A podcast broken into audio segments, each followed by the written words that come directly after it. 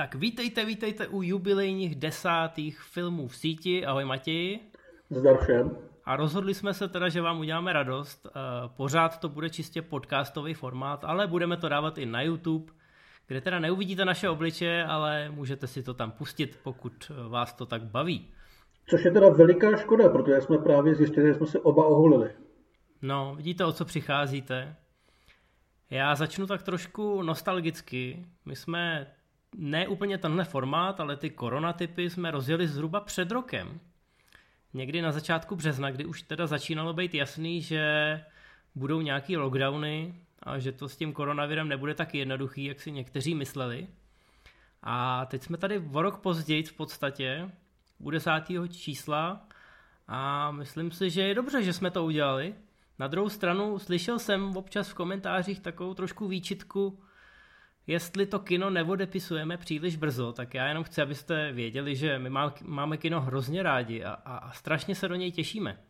Já jsem zrovna včera poslouchal podcast, protože Edgar Wright ve spolupráci s filmovým časopisem Empire Magazine, což je v podstatě asi poslední velký filmový časopis, co dneska vychází a má vlastní podcast, tak včera tam o tom mluvili, že pro ně dělal speciál, ve kterém spovídal různý filmový hvězdy a svoje kamarády a ty tam vzpomínají na svoje nejlepší filmové zážitky.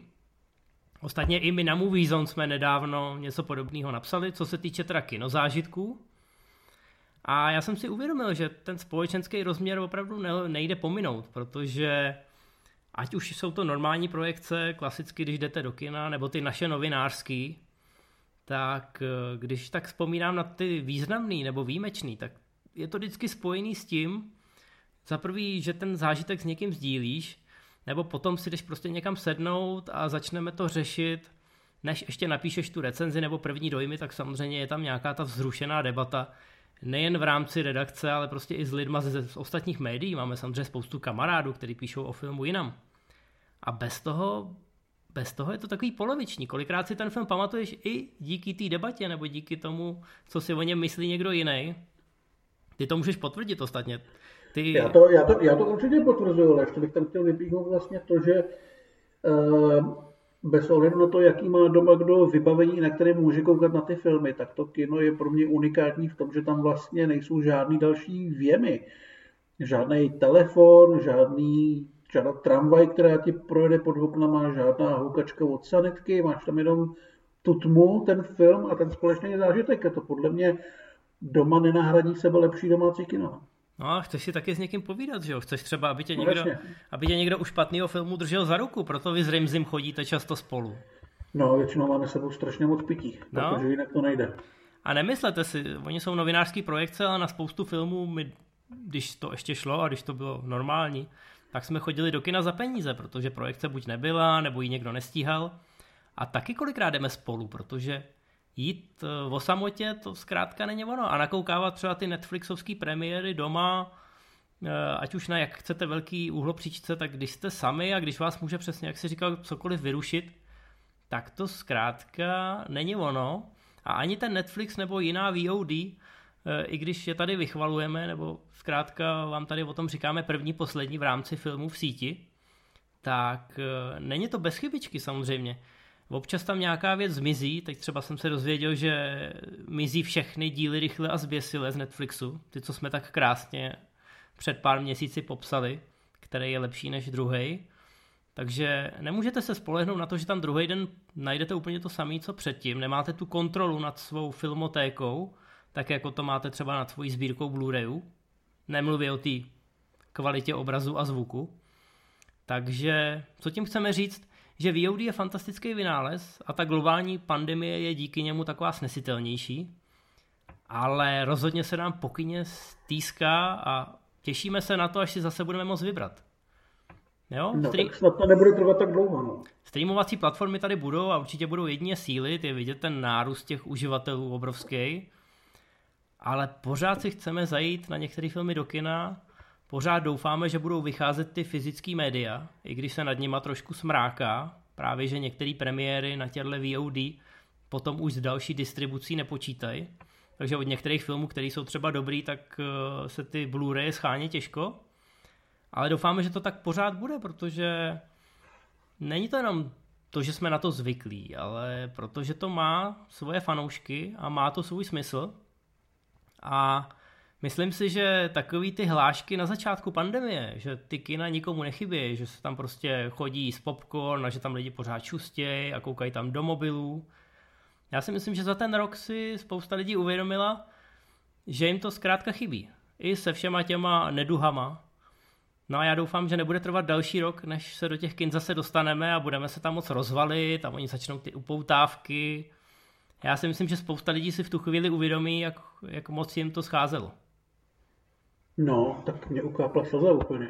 No, potřeboval jsem tak jako na ten já to, začátek... Já chápu, já tě nesoudím. Na ten začátek té desítky, víš, jsem se potřeboval trošku rozpovídat. A říkám, včera jsem poslouchal ten podcast, který mimochodem doporučuju, a člověku to tak nějak sepne, že v tom není sám, komu to kino chybí a že když si člověk vzpomene na ty formativní věci, tak to vždycky bylo s někým. Ať už to bylo v mhm. kině, nebo doma, když jsme na VHSkách koukali na filmy jako malí kluci, tak to většinou bylo s kamarádem. Nebo si tu VHS hned odnes kamarádovi, aby se na to taky podíval, abyste si měli o čem povídat. Jo, já když si vzpomenu na diskuze nad Predátorem, nad Terminátorem, tak vždycky tam byl nějaký ten kamarád, se kterým si to řešil, že jo? se kterým si to nějakým způsobem srovnával a tak dál a tak dál.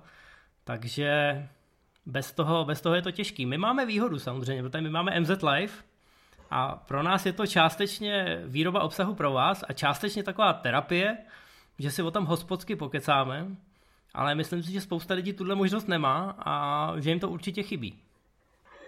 Na tom, na tom streamu toho je pořád dost, takže já myslím, že dneska vám dáme pár nějakých typů, kterým můžete tu pandemii trošku si zpříjemnit, aspoň trošku. Ale do toho kina chcem a já tam chci hned, že to sere. no, tak abyste jenom viděli, že samozřejmě je možný sedět na obou židlích a jenom taková rada, pokud vám to opravdu chybí, tak si uvědomte, že to není jenom o tom velkém plátně a hromovém zvuku, ale je to o těch lidech. Takže pokud máte někoho v domácnosti, nechceme vás samozřejmě navádět k nějakým ilegálním filmovým party, ale jestli máte někoho v domácnosti, snažte se třeba vybrat z těch typů filmy, které by se mohly líbit i jemu, podívat se na ně spolu a zjistíte, že v tom je to opravdový kouzlo toho sdíleného filmového zážitku. Takže zkuste si ho naemulovat i doma a my už se teď vrhneme na naše typy. Já jsem zvědavý, jestli některý z těch tvých věcí budou vhodné k rodinnému sledování. No, já si myslím, že určitě. Minimálně ta první, jo. Blikající světla se musí líbit každému. Viděl jsi to? Hele, jak se to jmenuje v originále? Já to Dánsko nemáš tolik. Tyhle, nevím, to je dánský film, nevím, to v originále. No jestli je dánský, no. tak ta, ta šance, že jsem to viděl, se docela snižuje. Nechci být no, za Barbara, to... ale... Je to vlastně film, který dělal uh, Andreas Thomas Jensen, uh, který dělal třeba v Číně jedí psy, nebo teďka uh, uh, nový film s Macem Mikkelsenem, Rytíři něčeho, což jsem zapomněl čeho, ale je jo, taky Jo, to, to teď vlastně vychází, že jo. Tak, Rytíři spravedlnosti, ano. A Blikající světla byl vlastně podle mě, minimálně pro mě to byl film, který mi ho představil, už je to vlastně docela stará věc, taky se tady objeví Mac Mikkelsen anebo Nikolaj Lekaš. A je to prostě typický Jensen v tom, že se to strašně hraje se žánrama, s náladou a je to naprosto nevypočitatelný. Je to vlastně příběh eh, party takových nějakých zlodějíčků, kteří nejsou extra úspěšní, ale jsou poměrně dost drsní v tom, co dělají. A když vykladou banku a pokouší se ujet do Španělska, tak se schovají v takový nějaký vybydlený restauraci uprostřed ničeho a doufají tam trošičku nějak se vyhnou policii a tak a s chodou okolností tam musí zůstat díl a rozhodnou se tu restauraci opravit a otevřít a začnou tam vařit. A ono to zní jako komedie, ale zároveň to opravdu je drsná gangsterka, je to psychologický drama, je to hodně o nějakých jako divných životních rozhodnutích, o kamarádství, je to prostě takový to Dánsko v tom e, nejvíc klasickém slova smyslu, kdy v tom na začátku 21. století tam právě tyhle ty hrátky se žánrama byly strašně populární a tohle to byl podle mě film, který to ne možná odstartoval, ale byl takový, který nejvíc určil ty pravidla, podle kterých se hodně hraje do dneška, jako třeba zrovna u těch rytířů spravedlnosti, kde to je tomu taky velmi podobné. Je to fakt hodně zajímavá věc a myslím si, že vás bude bavit. Jak jsem říkal, to je rodinný film, to bych asi vlastně měl spíš upřesnit v tom, že jsou tam ty rodinné žánry, že každý si vybere nějakou tu chvilku, která ho bude určitě bavit, ale je dost možný, že spousta lidí tam taky najde chvilku, která ho velmi zhnusí nebo až vyděsí. Ne, tak jednoduše to prodáš mamince, že mafiáni si tam otevřou restauraci. No. To je, to je dobrý moment. Mimochodem, co to je s těma zločincema a, a zakládáním restaurací?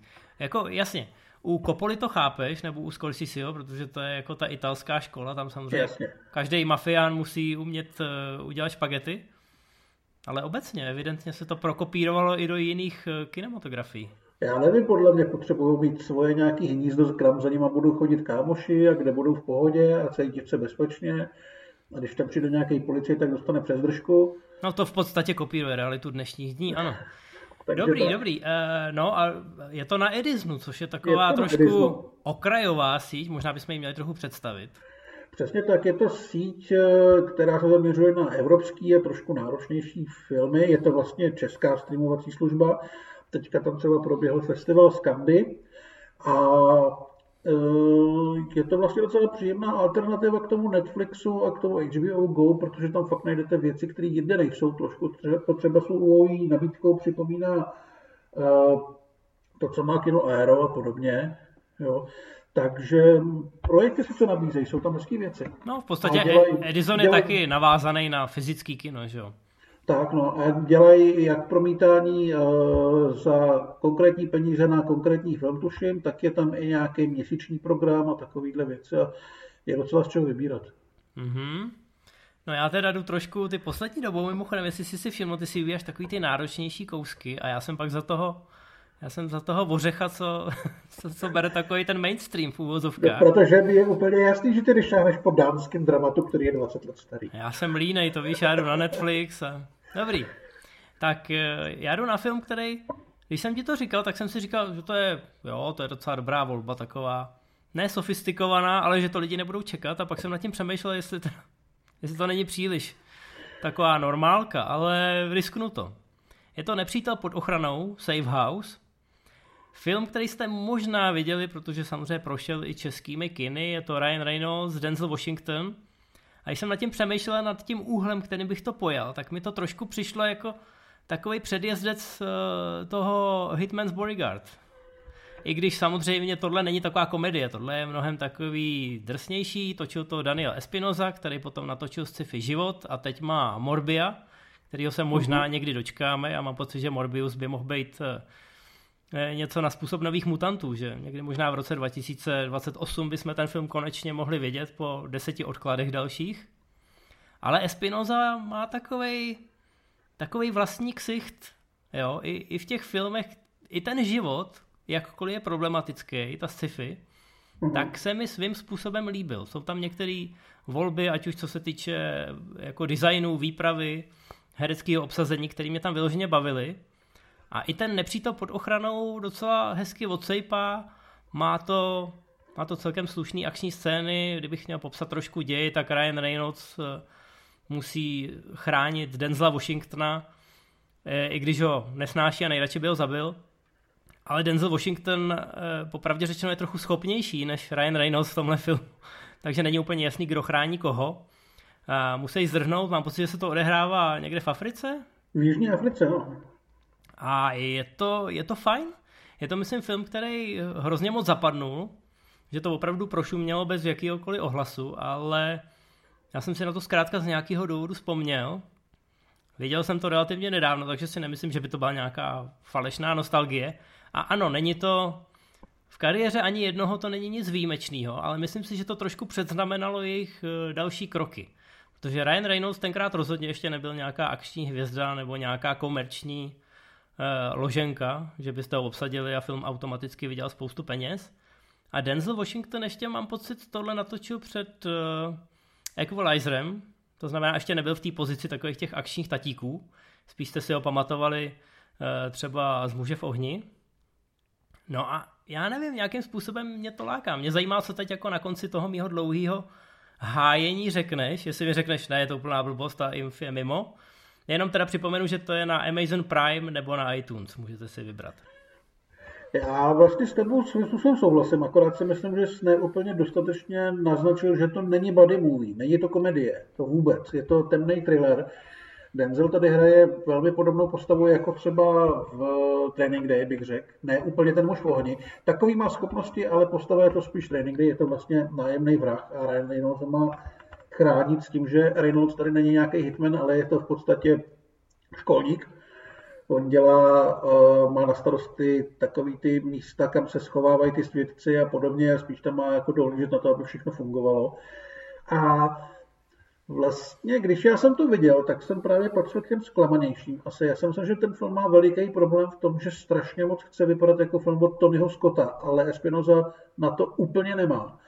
Zároveň vlastně furt po těch letech jako trošku myslím, že Eh, když bych ho někdy viděl, tak ho pravděpodobně nevypnu a vlastně by mi vůbec nevadilo, kdyby takovýhle žánrovky se točily častěji, protože není to zase tak ambiciozní, není to zase tak dobrý, aby to bylo zásadní, ale vlastně mi to chybí. Plus tady ten casting je výborný, krom těch dvou se tam objeví, tuším, eh, Brandon Gleeson, je tam Joel Kinnaman, který tam má vlastně na konci velkou bitku s Reynoldsem, která je hodně fyzická. Eh, je tam Vera Farmiga, je tam Robert Patrick a Eh, jako zpětně to ve mně nemůžu říct dozrálo, ale ocenil jsem to, co ten film je a co chce být a vlastně ho za to mám docela rád. Tak v podstatě se shodneme, co se týče těch důvodů, proč to lidem připomenout, to jsem rád. No a jdeme, jdeme na Netflix, tentokrát kopu na míč na tvoji stranu. No, máme tady film Mladý gangster, který se našem kinům vyhnul, v Americe to taky neudělalo žádný velký čísla. A já si myslím, že jeho zásadní problém je, že se jmenuje v češtině Mladý gangster, protože to evokuje gangsterku a tak to úplně není. Je to vlastně drama z Detroitu v 80. letech, tam žil Matthew McConaughey, který prodával zbraně legálně, víceméně, a jeho syn, a je to taková ta jako chudinská white trash, nejsou úplně jako zlí, ale nic jiného neumějí, nemají žádný pořádný peníze, furt někomu zlužej. A hlavní hrdina je vlastně ten jeho syn, který ho naverbuje policie, aby začal práskat drogový dílery, který v tom Detroitu působí. A malinko se to vymkne z rukou a ten film se postupně mění z gangsterky spíš takový sociální drama, že ten kluk, který není samozřejmě tady líčený jako nějaký kladák, je to prostě hovado, který si užívá ty prachy a užívá si i ty drogy, tak najednou vlastně zjišťuje, že je v tom světě tak nějak trošku nedobrovolně a že se z něj nedá vystoupit a že když ho chytějí a mají do vězení, že není vlastně úplně jasný, jestli se to zaslouží, jestli to je jeho chyba, že skončil tak, jak skončil. Je to docela zajímavý jako drama. Je to moc pěkně natočený, točil to Jan Demanč, který dělal výbornou válečnou věc 71, o tom, jak se eh, v severním Irsku ztratí jeden z britských vojáků a pořádá se na něj hon a byl vlastně velkým kandidátem na režii poslední Bondovky. Ale tohle prostě není ten typ filmu, který byste asi čekali od toho, co vám nabídnou trailery, co vám nabídne ten název. Ale musím říct, že McConaughey je tam výborný, ta atmosféra 80. je taky super a ten příběh je velice zajímavý. Trošku se to táhne, vlastně se nedivím tomu neúspěchu, není to vyloženě divácká podívaná, ale určitě je to zajímavý. Hmm. No vida, vida. Já zůstanu na Netflixu a to sice u filmu Vesmír mezi námi, Space Between Us. To je věc, která u nás, mám pocit, úplně oběhla tu distribuci, takže si ji spousta lidí nevšimla. Mně se svýho času hrozně líbil trailer, takže jsem si to ulovil. A je to hrozně příjemná já nevím, čemu bych to přednul. Je to, je to road movie, ale když popíšu ten děj, tak zjistíte, že je tam toho trochu víc. Eh, hraje tam Asa Butterfield a Britt Robertson. Ty byli svýho času takový docela žhavý dětský hvězdičky. I když Asa Butterfield, u toho jsem byl vždycky tak na váškách, jak se to vyvine. On byl divný, že jo, takový. No tak on byl vždycky divný, pak ho obsadili do Androvy hry, kde jako to obsazení bylo úplně skvělý, protože tam ty děti mají být divný. Ale musím říct, že si mě docela získal tím Sex Education, kde je taky divný, takže ideální. A tohle je film, ve kterém je taky dobře obsazený, protože hlavní hrdina je taky trošku divný. Ale tady to má svůj důvod, protože hlavní hrdina se narodí na oběžné dráze. Jo, to je tak, když jste astronautka a zatajíte, že jste těhotná a pak vás pošlou na mezinárodní vesmírnou stanici, tam porodíte, při porodu bohužel zemřete, No a o to dítě se tam nahoře někdo musí starat a zároveň se to dítě musí zatajit, že jo. To je no. docela absurdní zápletka, ty vole. Je, no, jako na, na, na road movie je to docela absurdní zápletka, navíc road movie, že jo. Ne, já nevím, jako, jenom když si představuju, kam schovávají mimino, když jsou nějaký, nějaký jako videohovory s, s Houstonem, tak jestli ho narvu někam do dřezu nebo něco takového. Ne, to udělají jako na Zoomu, že, jo? že rozmažou to pozadí třeba. Nebo tam dají nějakou, nějakou tapetu s Jiřinou Bohdalovou. Pak jako přistanou a řekl, hele, tak jako dobrý, všechno jsme splnili, ty pozorování máme tady a tady je, tady je šestiletý, já nevím, asa. No, tak no ne, ne, to je, to je právě geniální, že jo? protože tam se jenom střídají lidi nahoře, ale ta stanice tam pořád zůstává. Takže, oni vždycky se vrátí jako domů potom a nesmí nikomu, že tam je pořád to dítě. Jo? Určitě, no. A když tam přiletějí Rusové, tak ho určitě ještě musí schovávat, chápeš to? Ty vole. No a potom ten film bohužel není, to by možná bylo mnohem zajímavější. Ale z nějakého důvodu, samozřejmě ho tam učí a všecko, aby z něj vyrostlo normální dítě, nebo aspoň normální Asa Butterfield. Ale on, on nějakým způsobem to nahekuje, takže má k dispozici internet a začne si povídat s Brit Robertson, která je samozřejmě dole na planetě Zemi. Nic jí neřekne, jenom jí občas něco naznačí a je tam taková ta romance přes ICQ v úvozovkách, že jo. No a on pak přijde na to, jak se nějakým způsobem dostat zpátky na Zemi. A, takže se dostane na Zemi, najde si ji, protože je to velký hacker. A spolu jedou na takový road trip, protože Asu Butterfielda samozřejmě honí někdo z NASA a to je zlý Gary Oldman, který má na tyhle ty vedlejší role těch zlý, pa, zlých pánů, který ve skutečnosti nejsou až tak zlí. Poslední dobou bych řekl patent, ale tady to docela sedí a je to, je, je to hrozně příjemný protože ta chemie mezi těma mladýma hercema docela funguje. On je divný, protože má být divný, protože je to kluk, který vyrůstal prostě mimo planetu a teď prostě všude kouká na to, jak to teda na té zemi je a to, o čem všem snil, tak tam konečně najde, ale samozřejmě hlavně tam najde tu lásku, jo, protože to, me, to mezi nimi začne jiskřit a pozadí je vždycky Gary Oldman s armádou Hamrů. Takže je to takový rodinný až jakoby film pro děcka, ale ve skutečnosti hrozně příjemné. Je to zástupce žánru, který už se dneska vůbec netočí. A ten člověk, co to dělal, nespomenu si teď na jeho jméno a nechci klikat, protože to by dělalo divný zvuky.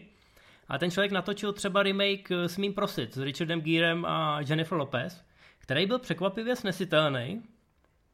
Takže mě vlastně nepřekvapilo, že tohle bylo dobrý. Ale byl jsem rád, že se potvrdil ten dobrý pocit, který jsem měl z traileru. Jestli jsi to ještě neviděl, tak třeba teď, když je to na Netflixu, tak uh, si to dej. Není to Neviděl, nic převratného. určitě.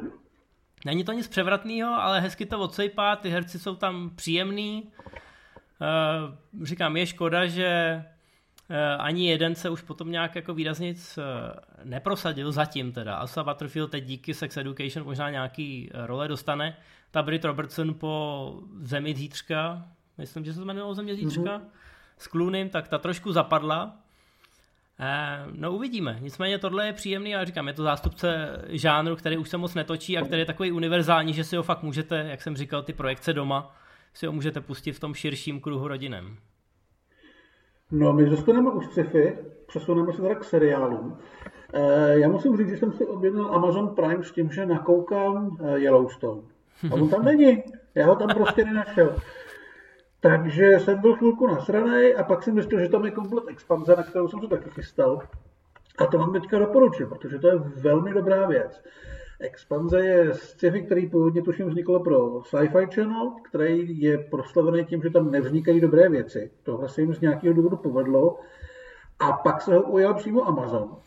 A je to vlastně adaptace docela známý sci-fi série, která vychází i u nás. Má asi 7 nebo 8 dílů už. A odehrává se vlastně ve sluneční soustavě, kde nejsou mimozemštění, jsou tam vlastně jenom lidi, ale je tam taková studená válka mezi Zemí a Marsem, nemají se úplně moc rádi. Zároveň tam jsou všude veliký vesmírné stanice, protože se někde musí těžit let a e, je to prostě takový docela vyhrocený prostředí a začne se tam dít něco velmi podivného, a možná se ukáže, že to vlastně není úplně jenom vesmír zabydlený lidma, ale to bychom se dostávali k nějakým spoilerům.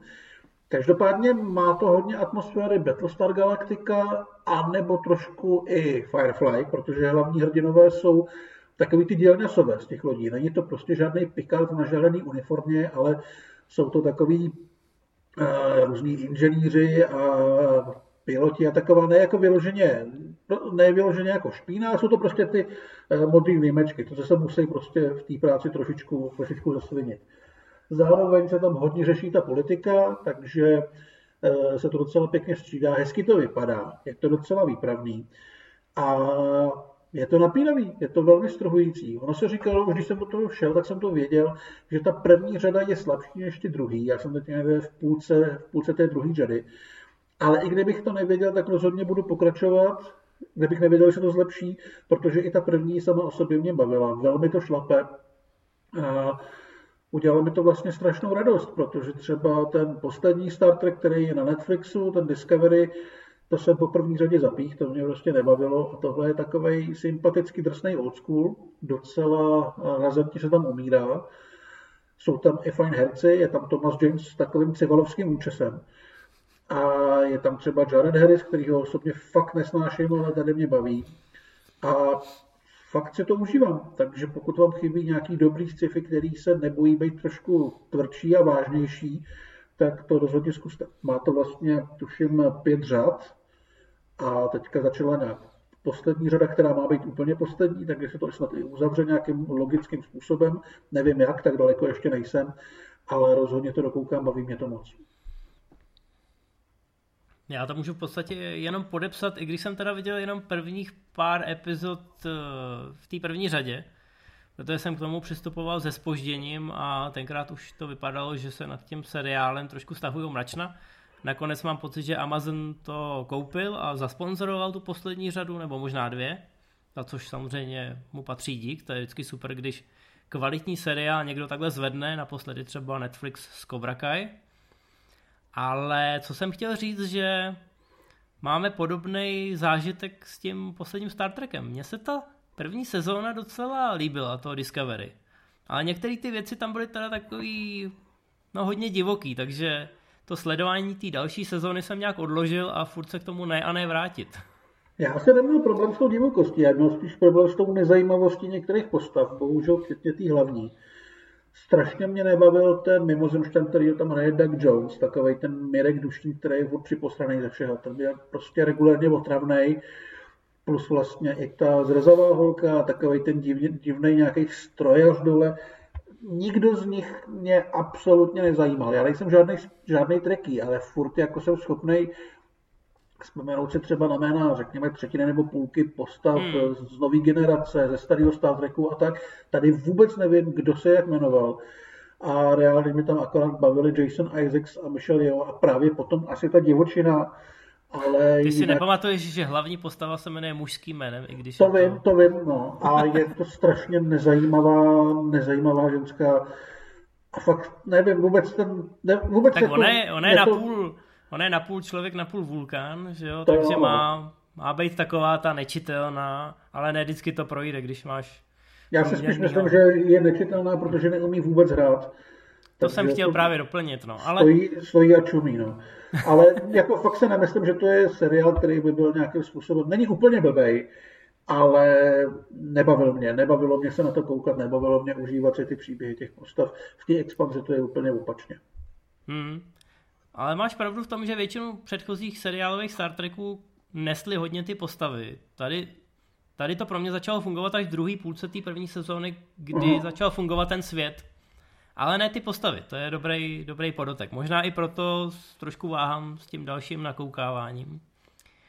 No, takže, takže takhle, ale expanze určitě, no, mezi sci-fi fanouškama už to má svoje jméno, ale pořád je to relativně minoritní věc, nemůže se to srovnávat s těma bestsellerama na těch uh, streamovacích sítích, takže určitě si myslím, jakákoliv připomínka toho, že to existuje, je dobrá. Takže já ti, já ti děkuju. Já jsem každopádně rád, že mě čeká ještě tři a půl sezóny, protože fakt eh, jsem do toho spadnul docela, docela hodně a docela si užívám ten binge watching, který normálně mění, úplně nedávám. Mění, mění se to nějak sezónu od sezóny, jako graduje to někam, nebo mění se to tonálně? Ale eh, říkám, nejsem tak moc rozjetý, jsem v půlce té druhé řady a jsem podle mě v momentě, kdy se částečně uzavřela jedna velká příběhová kapitola, ale nemám nějak pocit, že by se to měnilo, ale nemám pocit, že by to byl problém. Podle mě to trošku zrychlilo. A, ale to se týče výpravnosti a podobně, tak už ta první řada se pokouší být velkolepá. Mm-hmm. Jo. Jo, to... Prostě mě, tam, mě tam strašně baví takové ty věci, že když se třeba vystřelí nějaký torpéda, tak letějí třeba několik minut nebo hodin, jo? že to není takový to laser, laser, boom, boom, jo? že ano, ti v prdeli, ale že opravdu vystřelí torpéda a oni pak jsou schopní nějakou dobu třeba ještě politikařit, co to znamená a jak na to mají reagovat. To se, mi, to se mi hrozně líbilo a to mě mimochodem k tomu seriálu přilákalo, že jsem četl nějaký článek, že tam opravdu funguje fyzika v tomhle vesmíru, že si na tom hodně zakládali, že je to úplně jiný než všude jinde, ale jako v dobrým, že se snažili vymyslet to, mm. jak by to mohlo vypadat realisticky a jinak a zároveň to dávalo smysl dějově. To je právě super. Myslím, že hnedka v druhém díle mě strašně zaujalo to, že eh, všichni nosí boty, které jsou nějaký magnetický a prostě jim pomáhají chodit, jako kdyby byla gravitace. Ale stačí je vypnout a jsou normálně, eh, normálně lítají. Jo, je to prostě detail, ale e, třeba samozřejmě hvězdní války nejsou úplně fair v tomto srovnání, ale tam mě vždycky hrozně vadilo, už jako malýmu, když jsem viděl, jak Millennium Falcon se prostě otočí o 720 stupňů a oni furt se dějí a nic se jako neděje. Že jo? Tak tady to je nějakým způsobem vysvětlený, nebo minimálně byl tam proběhl nějaký pokus, který mě jako člověka, který na kouká jako na sci-fi, uspokojil a stačil. Mm-hmm. No tak super, tak podívejte se na expanzi a pokud máte všechny ty věci nakoukaný, pokud už jste viděli úplně všechno, tak jako Matěj, tak eh, určitě budete rádi, když vám dáme nějaký tipy na únorový premiéry. Je to docela dost, ale my jsme vám už minule slibovali, že protože děláme podcast, tak si můžeme dovolit tady eh, to klidně natáhnout o 10-15 minut a proto vám řekneme úplně o všem, co nás osobně zaujalo. Teď to teda vypadá, první... že, se, že, že, si lidi trošku jako nahypoval, že čekají velké věci, ale hnedka ten začátek je takový slabší, bych řekl. Je to takový slabší, ale už je to, už je to za rohem. V podstatě ten díl vychází 1. nebo 2. února a tyhle ty první tři věci, které budeme promovat, tak mají premiéru už teď v pátek, tuším. To znamená, už se na to můžete pomalu chystat a můžete se pomalu chystat na lockdown. Což pravda není úplně ten nejlepší začátek, ale spolu se Songbird, jehož recenzi najdete na Movie Zone, je to jeden z těch filmů, který adresují ten svět, ve kterém teď žijeme. Uh, lockdown natočil Doug Clymer, který dělal prvního Borna, dělal na hraně říčka pan a paní Smithovi. Je to velmi levný film, oficiálně snad stál 10 milionů, ale Lyman se někde proket, že jenom 3. Vznikal přímo během pandemie, natáčelo se vlastně jenom pár dní, hodně toho je natočeného přes Zoom. A je to taková podivná romanticko-zlodějská věc, ve které manželé Hathaway a Chiwetel Ejiofor se rozhodnou ukrást diamant, který je schovaný v trezoru v obchodáku, kde pracuje Hathaway a nikdo samozřejmě v tom obchodáku není, protože jsou zavřený. A Počkej, to, to není jenom obchodák, to je, to je, je Harrods. Ano. Nejluxusnější londýnský, evropský, světový obchodní dům. No, každopádně je zavřený. A během té loupeže e, si vlastně trošku zachrání to manželství. Vypadá to vlastně jako film, který se natočili lidi, kteří zrovna nemají moc co na práci, i když jsou docela šikovní. Má to dobrý casting, myhnou se tam třeba i Ben Stiller nebo Ben Kingsley, ale údajně to není příliš dobrý. Jo. Když jsme viděli trailery, mě to teda nepřipadalo moc zajímavý. Na druhou stranu je docela fajn, že i během té té krize, kdy ten Hollywood prakticky nefunguje, se pokouší tyhle ty docela šikovní lidi vymýšlet a hledat nějaký způsoby, jak točit aspoň něco, a minimálně ten casting za pozornost stojí. Hele, no oni byli právě ty dva, tři měsíce, kdy se to v Hollywoodu úplně zastavilo, než se vymysleli nějaký pravidla, během kterých se dá natáčet i, i, i klasicky. Takže když si zmínil, že část filmu je natočená přes Zoom, tak to, jako myslím, že některým lidem asi naskočí osypky. Ale asi je to pořád lepší, než eh, třeba přes Zoom zpívat Imagine nebo tak. To je lepší, když, když vznikne nějaký film. Já musím říct, že teda těch věcí, které vznikly takhle na dálku, kromě našich pořadů samozřejmě, přes Zoom, tak to by člověk spočítal na prstech jedné ruky, ale teď úplně odběhnu pryč, protože se lockdownem nehodlám dál zabývat. A chci odpoutat trošku pozornost, víš, to já mám, to já mám vyzkoušený u svého dítěte, že když nechce, aby něco dělalo nebo na něco koukalo, že musím odpoutat pozornost jinam a ono většinou potom jako odběhne a nebezpečí je zažehnáno a Takže líbilo se mi třeba to, co dělali ty kaskadeři, pamatuješ? Jak vždycky natočili kus, jakože někoho praštějí skrz ten displej telefonu jo, a pak to se to střihne na někoho jiného a ten na to reaguje a máš takhle třeba 50 kaskadérů, pak to dělali i kaskadérky, pak se to rozjelo i do jiných filmových profesí a to bylo hrozně sympatický. Takový tříminutový video, vystřídali se tam i nějaký kamera větších hvězd. Mám pocit, že Charlie Steron byla v tom videu s kaskadérama, uh-huh. protože po Atomic Blonde a Old Guard s něma drží basu. A to byl hrozně sympatický, originální nápad, jak využít to médium, jak využít tu novou realitu. Ale potom, co jsem viděl ten Songbird a potom, co vidím ukázky na lockdown a popis toho děje, tak si říkám, že je to taková znouzectnost a že teda režisér těch filmů, který si jmenoval, třeba na hraně zítřka, chystá se teď i dvojka, že jo, mm. tak nevím, jestli to teda Doug Lyman má úplně zapotřebí.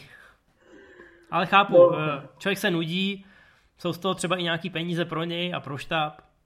Asi bychom to neměli úplně schazovat předem. Asi tak, no. Ale asi budeme tady koukat na něco jiného.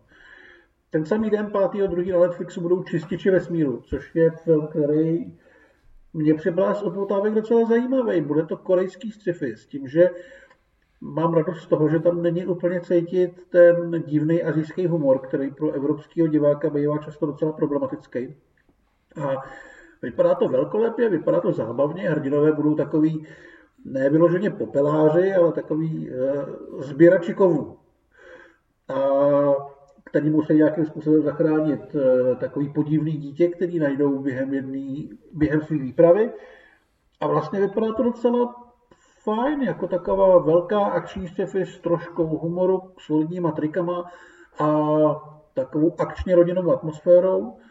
A já se na to vlastně docela těším. Vypadá to jako něco, co Netflix koupil a nenatočil, takže... Ale jo, ta, ta ukázka se mi taky líbila, už je to tady za chviličku a ně, někdo z nás se na to určitě podívá a na Movizo napíše recenzi, takže se těšte. A pak tady máme Bliss ve stejný den, 5.2. na Amazon Prime. Je to sci-fi s Owenem Wilsonem a Salmou Hayek, což samo o sobě je takový dost netradiční obsazení ale už z ukázky zjistíte, že to není úplně standardní film, který by šel napasovat do jednoho žánru.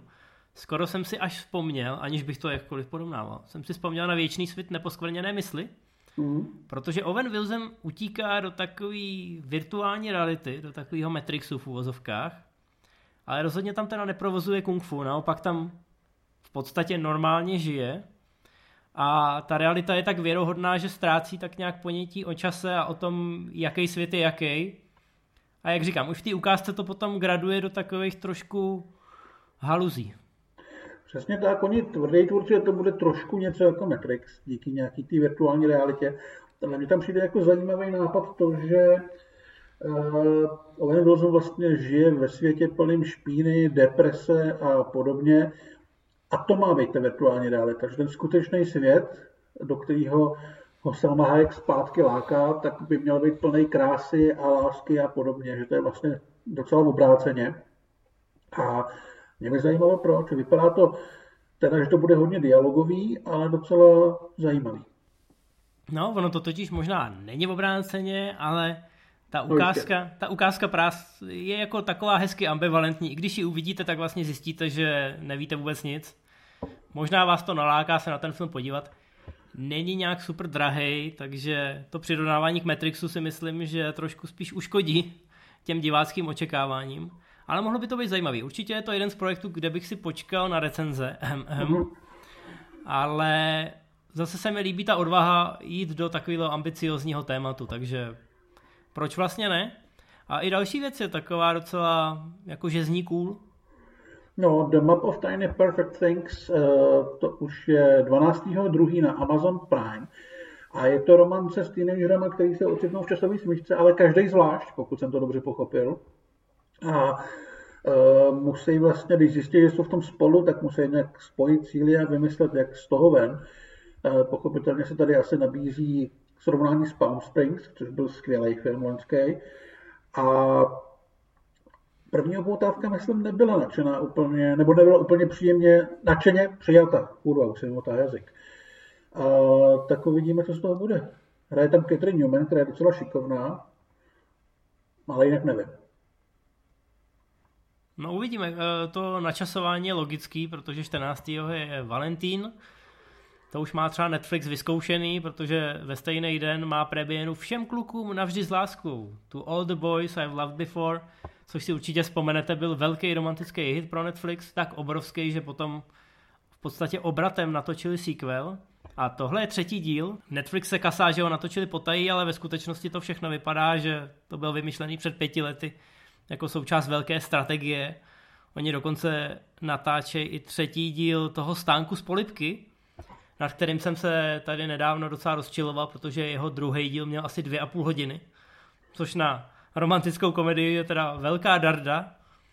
Tohle by mělo zakončit ten příběh. Je to podle úspěšné knižní předlohy, už teď se asi předpokládá, že to na ten Valentín zláme všechny rekordy. Já trochu doufám, že se vrátí k té poetice a možná bych řekl i komornosti té jedničky, nebo že vymyslí nějaký hezký twist. Kde ta dvojka přece jenom byla už trošku slabší a už tam bylo, už tam byla trošku vidět ta únava toho myšlenkového trustu, že si řekli jenom, hele, tady máme dobrý písničky, které si licencujeme a prostě poskládáme tady pár takových klasických romantických kliše a díky tomu z toho vykličkujeme. Ale v podstatě to nikoho nikam neposunulo, ta dvojka. Takže já doufám, že v té trojce najdou způsob, jak to nějak zauzlovat. Ta jednička se mi fakt líbila, protože to bylo po delší době v tom romantickém žánru takový osvěžení se zajímavýma hercema a i s nějakou jakoby ironií, se kterou to ten žánr komentovalo. Tak kdyby se k tomu dokázali vrátit a ukončit to nějak se ctí, tak eh, si myslím, že by to bylo dobrý nejen pro lidi, kteří slaví Valentína. OK, já jsem to myslím viděl, ale vůbec si to nepamatuju. Pamatuju si akorát, že mě to hrozně nebavilo tím, jak to bylo uh, rutině a unily natočený, že to vypadalo jako 25 let starý televizní film. Ale souhlasím s tím, že mě tam tehdy docela bavily ty postavy. Ale rozhodně nebudu koukat na třetí díl ani na tu dvojku a nejsem si jistý, jestli jsem tu jedničku vůbec dokoukal. Takže tak. No hlavně tam, on tam hraje jednoho z těch romantických objektů, tam hraje Noah Centineo, že jo? Což je osoba, která na Netflixu vykukuje snad z každý romantický komedie. Takže tam chápu, že zase u diváků může být takže tam chápu, že zase u diváků může být určitá únava materiálu. Ale ta ukázka vypadá jako, že přišli na nějaký způsob, jak jim to osvěžit. Tak snad eh, neklamou tělem, snad to bude dobrý a snad to bude mít snesitelnou stopáž. Doufám. A další věc, co máme, tak to je druhá sezona něčeho, na co na co jsem slyšel jenom samý dobrý mhm. ohlasy, ale ještě jsem to neviděl. Uh, For All Mankind 19. druhý na Apple TV+. Uh, druhá řada uh, sci-fi dramatu z alternativní minulosti, ve kterých se bojovalo o to, kdo přistane první na měsíci. A celý to proběhlo nakonec trošku jinak než ve skutečnosti. Druhá sezóna vypadá taky dobře, že to bude hlavně takový to vědecký sci-fi, že se hodně bude řešit NASA, hodně se bude řešit Apollo a podobně, ale taky se bude řešit to, že Sověti si na měsíci postavili něco, z čeho možná budou moct odpalovat na Zemi rakety, což není úplně dobrý. Takže se tam bude hodně řešit i politika a tyhle ty uh, alternativní dějové linky. Ale pořád to vypadá velmi civilně, velmi dobře a co jsem slyšel, tak to je opravdu zajímavý. Vím, že Brok na tom ulítává. No mně se právě líbí, že, že je to civilní, že se to snaží podat s nějakou realistickou tváří. Mě třeba moc nebavil ten eh, muž z Vysokého zámku, nebo mhm. nevím, jak to měl český název, kdy taky máš nějakou dystopickou variantu opravdových dějin a už je to dotažený až příliš do nějakého absurdna, když to, tady to jsem slyšel, že, že hraje na tu klasickou normální notu. Tak eh, uvidíme, třeba se k tomu někdy dostanu. A ještě tady máme jednu věc, která se mi líbí, kterou jsem ti v podstatě nedoporučil, ale viděl jsem ten trailer před tebou, což se často nestává. Ale vypadá to dobře. A je to snímek jako v Bavlnce, kde hraje Rosamund Pike takovou... Svini. Takovou svini, sociální pracovnici, ale zároveň svini, co obírá důchodce. Musíme použít to slovo, u nás se říká šmejdi, ty, co prodávají ty hrnce, ale Rosamund tuhle strategii dovedla ještě o pořádný fous dál. Přesně tak, ona má, má být vlastně vždycky soudem určená opatrovnice, která se má postarat o ty starý lidi, kteří už se úplně neorientují v 21. století a nevědí, co je TikTok. A, a ona mi se toho vybere o všechny prachy. Udělá to tak, aby to bylo legální, takže to vždycky projde. Ale teďka ta nová oběť ukáže, že není zase tak bezbraná a hlavně tak hodná babička a především, že je velkou kamarádkou docela nebezpečným gangstrem, který si zahraje Peter Dinklage. A začne to být malinko komplikovaný. Eh, je, co se týče žánru kombinace komedie a, a thrilleru, což je docela zajímavý a myslím si, že Rosamund Pike tyhle ty role tyhle těch potvor cynických strašně sedějí. A poutávka je velmi dobrá, velmi zábavná, takže jsem zvědavý. Je to taková až Koenovka lomeno Tarantinovka. Uvidíme, na jakou stranu se to přikloní v té finální verzi. Ale mrkněte se na ukázku. E, myslím, že budete překvapený. Já jsem třeba ani nevěděl, že to vzniká. Ale máme to tady už za chviličku 19.2. na Netflixu. A mohlo by to být hodně, hodně příjemný. No a teď se podíváme na to, se koukalo v lednu ve světě. A u nás a vůbec v Americe a všude a na iTunes v Čechách, protože tam je zajímavá informace, že šarlatan hmm. porazil Tenet a já z toho mám radost. To je obrovský.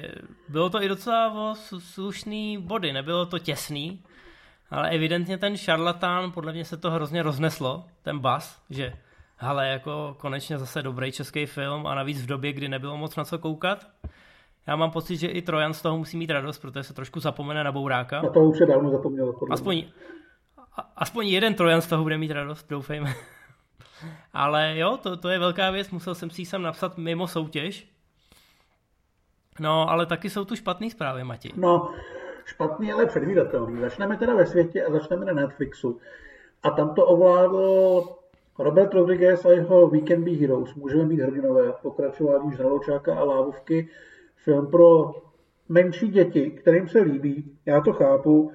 Myslím si, že Rodriguez to svým způsobem dělá dobře, ale já bych byl strašně rád, kdyby dělal něco, co by bavilo spíš mě než ty děti.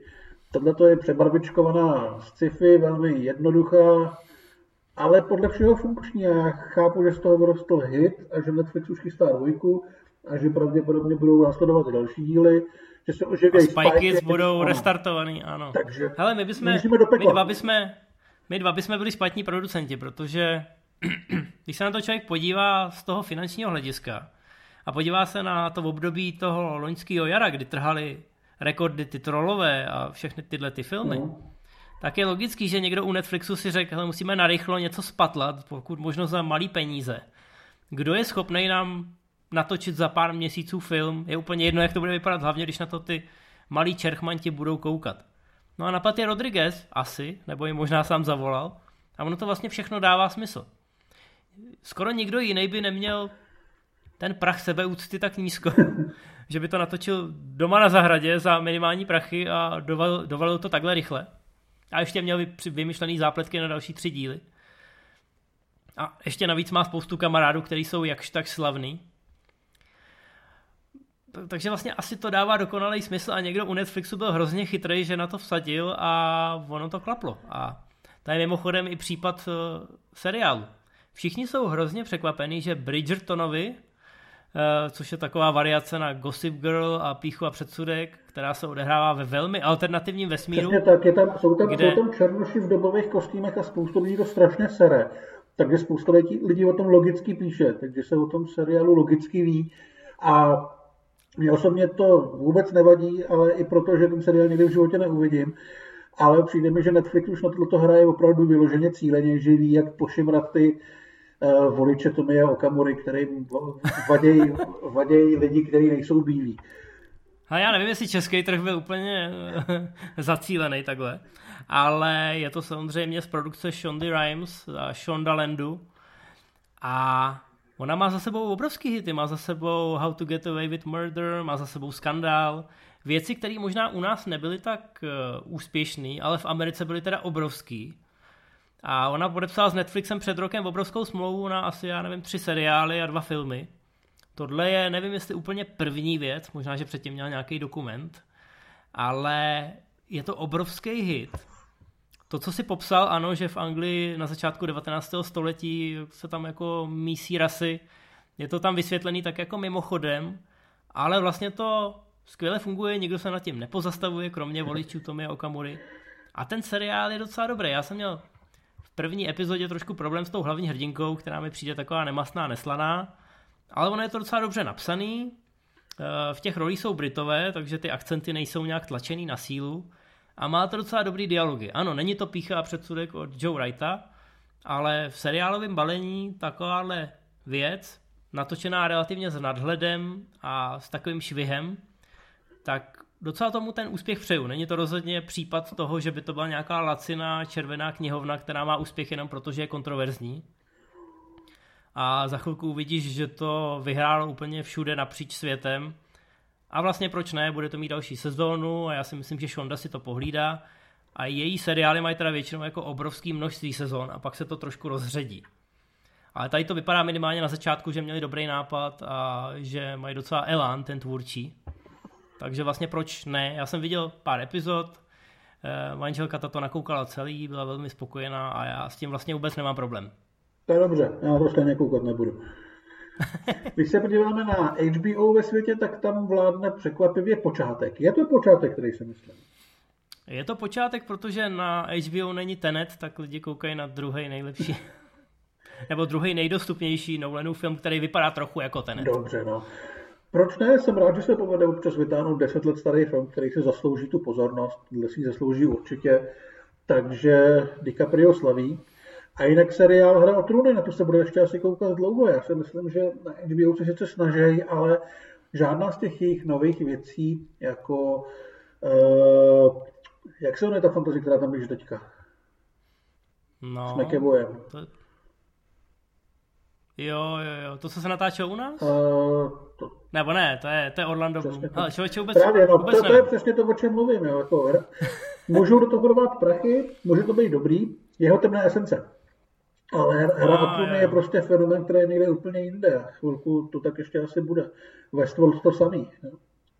No prodat, prodat novou značku je samozřejmě vždycky obtížný. Uh, uvidíme, jak s tím zatočí, za chvilku to budeme řešit uh, v Americe. To je v Americe se samozřejmě na HBO Max po dlouhém čekání vrátila teorie velkého třesku. Viděli ty i český fanoušci, kteří museli narychlo nakoukávat do konce prosince, protože pak zmizela, že jo? Mm. Takže ta by tím mohla trošku zamotat. To je takový souboj, bych řekl, dvou různých fandovských skupin, který jsou ale podobně velký.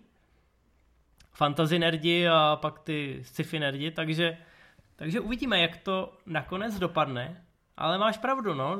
Ty, ty nový, ty nový věci se prodávají těžko a HBO poslední dobou útočí spíš buď menšíma věcma, který uh, se potom roznesou skrz takovýto společenský povídání, to byl třeba Černobyl, ale to není věc, kterou by si si pak pouštěl do kolečka. Spíš uzavřený miniserie teďka jedou, než velký seriál. No, ale třeba ta euforie je prej výborná, ale zase je to jako minoritní věc, je to zacílený na relativně úzkou skupinku uh, diváků, takže si myslím, že ta hra o trůny asi bude ještě vládnout dlouho. Pak tady máme Amazon, celosvětově tam vede Tenet, protože ty ho mají. Což samozřejmě Tenet vyhrál i na iTunes a na Google Play, zkrátka všude, kde jste si ho mohli najít. Eh, lidi na to byli natěšení. Ať už ty lidi, kteří to neviděli v kině, nebo kteří to v kině viděli a chtěli to vidět znova, aby to konečně pochopili. Což jsou podle mě vyhozený peníze, ale dobře. No a pak Yellowstone. Yellowstone celosvětově s obrovským náskokem. I bez tebe, Matěj. Já jsem tomu pořád naproti, mám smůlu. No jo, stane se. A tady, hele, teď, teď tady máme Disney Plus a tady bylo další drama. No, tak tady vyhrála duše, nová Pixarovka. Jsem docela zvědavý, jestli se udrží i příště, protože to podle mě není ten typ animáků, na který by děcka chtěli koukat nějak opakovaně, na rozdíl třeba od Forčíme. A seriál vyhráli Simpsonovi, jenomže těsně za ním byl Mandalorian, takže Star Wars jedou i na Disney+. Bylo to fakt těsný. Já musím říct, že i třeba tady ve Švýcarsku jsem viděl obrovský billboardy na Mandaloriana a navíc o té druhé sezóně se mluvilo ještě o fous víc. I díky některým cameo roličkám a tak podobně. Takže myslím si, že ten marketing eh, měli dobře zvládnutý, že se do toho i docela dobře teď opřeli. Spousta lidí o tom mluví, že to konečně jsou ty Star Wars, ne jako ta nová trilogie. Takže si myslím, že se to dostalo i k lidem, který to původně nezajímalo. Někteří lidi si možná i kvůli Mandalorianovi předplatili Disney+. Plus. Bylo to těsný. E, pamatuješ si, jak jsme před pár měsíci říkali, že Simpsonovi nikdy nic neohrozí. Tak jako, co by to mělo být než, eh, než Star Wars? Uvidíme samozřejmě příští měsíc WandaVision. No, já si myslím, že to se, to se asi nepovede. To asi ne, tam bych spíš vsadil, když už tak na toho Falcona a Winter Soldiera. Než na WandaVision. Mm. To je moc divný, ale e, rozhodně jsem ale WandaVision byla asi... WandaVision byla v top 10 asi někde na sedmém místě s relativně velkým odstupem, ale jasně, nebyla úplně od začátku a má takový pomalejší start. A já nevím, jestli v těch Marvelovkách, každý ten seriál je takový pro jako takovou specifickou cílovku. Jo, řekl bych, že Falcon a Winter Soldier budou typicky pro ty chlapy, pro ty kluky. Ale holky na to zase tak moc koukat nebudou. Anthony Mackie uh, nemá pořád takovou tu auru toho hmm. leading mana, to jsme teď viděli ostatně v některých těch jeho solovkách. Uh, a ty další seriály, co tam mají, nevím. Ale já myslím, že třeba, třeba Lokiho ženský milujou. Mm, a zase jenom ženský. Já nevím, jestli chlapi na to budou koukat, když tam nebudou jako vyloženě kamea, i když to teda hrozně propagujou, že to bude jako mít uh, úroveň těch triků a té produkce jako ty filmy. Ale mám pocit, že jestli někdo se střelí ty Simpsonovi, tak to bude někdo od Star Wars. Já nevím, já si třeba myslím to WandaVision, která mě osobně velmi baví, tak je to podle mě přesně ten typ seriálu, tím, jak je ještě krátký a má půlhodinový díly, že to do sebe všechno krásně zapadne na konci. A spousta lidí podle mě bude čekat právě až na ten závěr, aby se to vpálilo celý. U toho Mandaloriana to tolik nebylo, protože ty hmm. epizody jsou uzavřený, víceméně. Ale zrovna ta WandaVision se opravdu podle mě říká o to druhý zhlídnutí. Teďka byl teda čtvrtý díl, který byl takový vysvětlovací, aby podle mě i těm divákům řekli, hele, máme to fakt vymyšlený, tak se toho nebojte. Takže si myslím, že eh, hodně lidí se to dá potom až celý. Až bude naprosto jasno, že to dává smysl. Já chápu tu strategii, kterou myslíš, ale mám pocit, že pokud se to teda povede, tak to bude v Americe. Hmm. A ne ve světě, protože ten image toho 50 sitcomu a všechny tyhle ty narážky, tak si myslím, že u evropských diváků půjdou trošku mimo, to je eh, mimo jejich záběr. No a když už mluvíme o Americe, tak samozřejmě i v Americe zvítězil Rodriguez, taky s velkým náskokem, takže to je prostě marný. Dočkáme se superhrdinských capartů, možná i už, už příští rok, i když teda upřímně řečeno Robert by to zvládnul i do léta. On je, on je v tomhle hrozně nebezpečný, jak je plodný. No a seriál Bridgertonovi, tady je pořád stejná písnička, taky s velkým náskokem, tohle zkrátka bude fenomén, podobně jako u toho dámského gambitu, ale tam si myslím, že to Netflix nečekal, když to tady říkám, ta Shonda zkrátka dovalila to, co slíbila a ukázalo se, že stála Netflixu za ty obrovské peníze, který jí dal podpisem té smlouvy, takže tady asi konečně přišli na to, jak dlouhodobě oslovovat to ženský publikum a myslím si, že podobných kousků bude přibývat.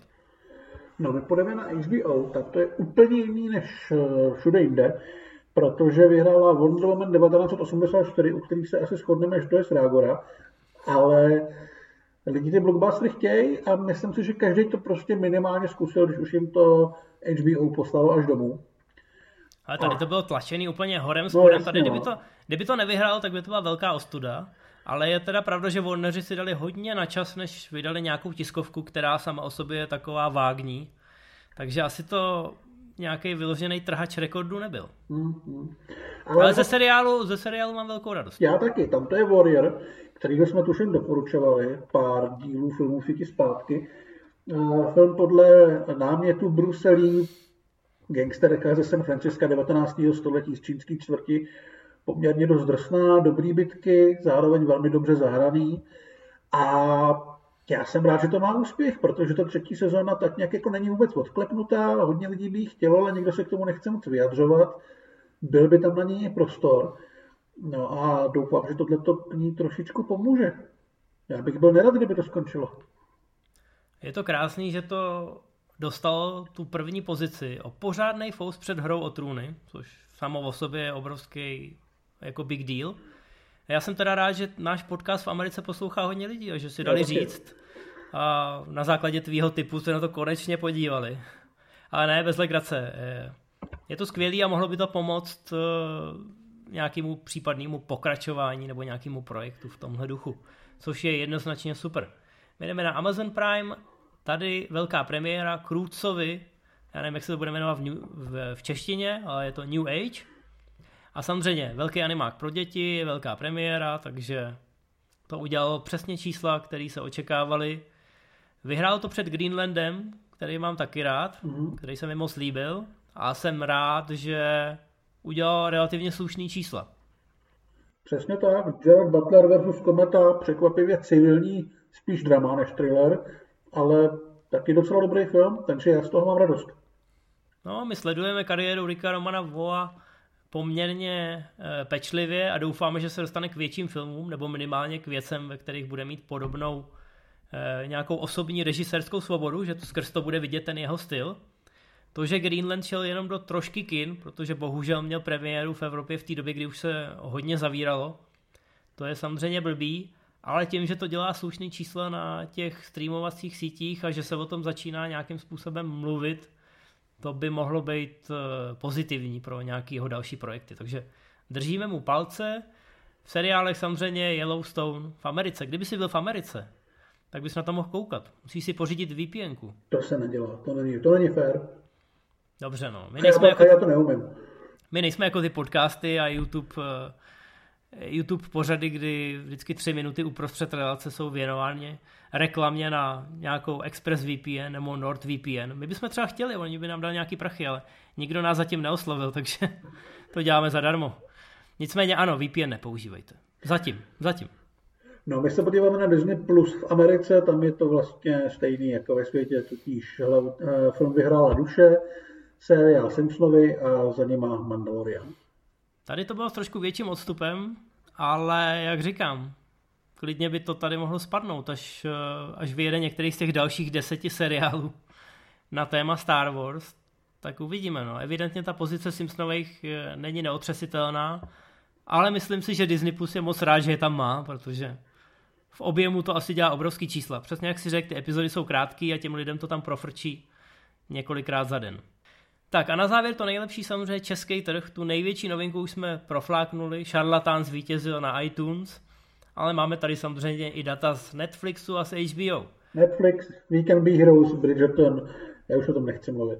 Je vidět, že máme světový vkus, to je bez diskuze. Dokonce i to HBO, jakmile lidi nemohli koukat na Tenet, tak správně pochopili, že mají koukat na Inception. Takže tady vyhrál počátek, ale v seriálech? No, Čas čarodějnic, a je to fantazie romantický, spíš asi pro dívčí publikum, ale evidentně úspěšný. Tyhle ty věci jsou oblíbený. Já na ně taky koukat nebudu. A třetí je teorie velkého třesku. Takže tato, tato skytala. No to jsou určitě ty lidi, co se přesunuli z Netflixu, odkud Big Bang Theory zmizela a koukají na to na HBO, ale nestačilo to na první místo, takže, takže tady máte čarodějnice. No. no uvidíme, jak dlouho jim to vydrží. No, ale pro HBO každý hit dobrý. Tam zkrátka ten marketing je takový divoký. Uvidíme, jaký, jaký věci uh, budou vyskakovat za únor, jak jste viděli, tak uh, ty novinky, co tam jsou, tak těch je docela dost. I když tam nemáme žádný velký seriál. Tam si myslím, že budou vyhrávat uh, různé věci, o kterých nemáme ani ponětí a budeme si je muset nastudovat těsně před natáčením, protože zkrátka nejsme cílovka. Ale to jenom naznačuje, že nejen Netflix, ale i všichni ostatní se snaží rozšířit eh, tu svoji diváckou základnu a snaží se cílit na různé typy publika. Což mi mimochodem připomíná na závěr takovou, takovou pikošku, kterou jsem zjistil před dvěma dny a nějakým divným způsobem mi udělala radost. A to by určitě udělala taky. Říkej. Netflix schválil další dvě sezóny Too Hot to Handle. No, tak to vím už dávno pro boha. Mě už o tom psal i Ondra. Já chci vědět, kdy to bude, ne?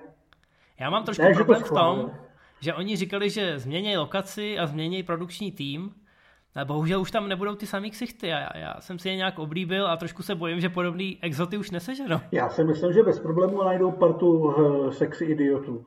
Že to jako, o tohle bych no. nebal. Lokaci změnili, ale myslím, že jsou furt někde v Karibiku. Nebo teď, tentokrát jsou v Karibiku, předtím byli v Mexiku. Ty máš, koukám, informace dobrý. No, hele, v Karibiku to nevím, ale to, tam jsou piráti, tam se dějou různý nelegální věci. No, já doufám, já mám trošku pocit, že ta jednička byla přesně na té hraně mezi tím, co ještě bylo snesitelný a abych nerad, aby se to proměnilo ve výměnu manželek, ale... Tak tam to, tam to strašně tehdy dělal ten cynický komentář, hmm. který ti vlastně pomáhal, který ti říkal, že není vůbec špatný se těm lidem smát, protože jim se smějou taky. To je pravda, to byl třeba obrovský rozdíl. Teď na sebe prásknu, že občas, občas se ženou děláme divné věci, jo. Teda myslím, co se týče pořadu v televizi. Tak jsme koukali kdysi dávno na slovenskou verzi, čistě z hecu. Na slovenskou verzi Farmář hledá ženu. A ta byla mnohem lepší než ta česká verze. Čistě na základě toho, že tam měli takový ten cynický, jízlivý voiceover. A ta česká měla o dost slabší. A to bylo celý, co prodalo tu show. A já jsem si říkal, tohle kdyby pochopili všichni, že to není o tom, jaký materiál natočíš, ale jak ho potom zmanipuluješ, což je logický u těchto reality show, ale pak to ještě musí vtipně okomentovat. Asi tak, Takže... já si myslím, že na to nikdo nekouká, protože by ho to zajímalo, ale že chce vidět lidi, kteří jsou na tom hůř než oni, než jako diváci. Takže smát se jim je podle mě jako logický, než eh, pokoušet se je pochopit nebo tvářit se, že nějaký farmář hledá ženu a mělo by tě to reálně zajímat.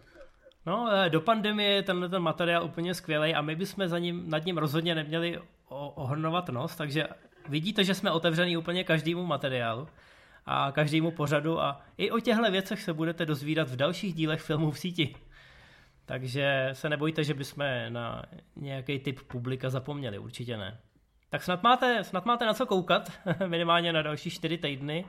No a my se budeme těšit na začátku března, až si zase rozebereme novinky, naše typy, i ty nejúspěšnější hity na streamovacích sítích. Čau, čau. Čau.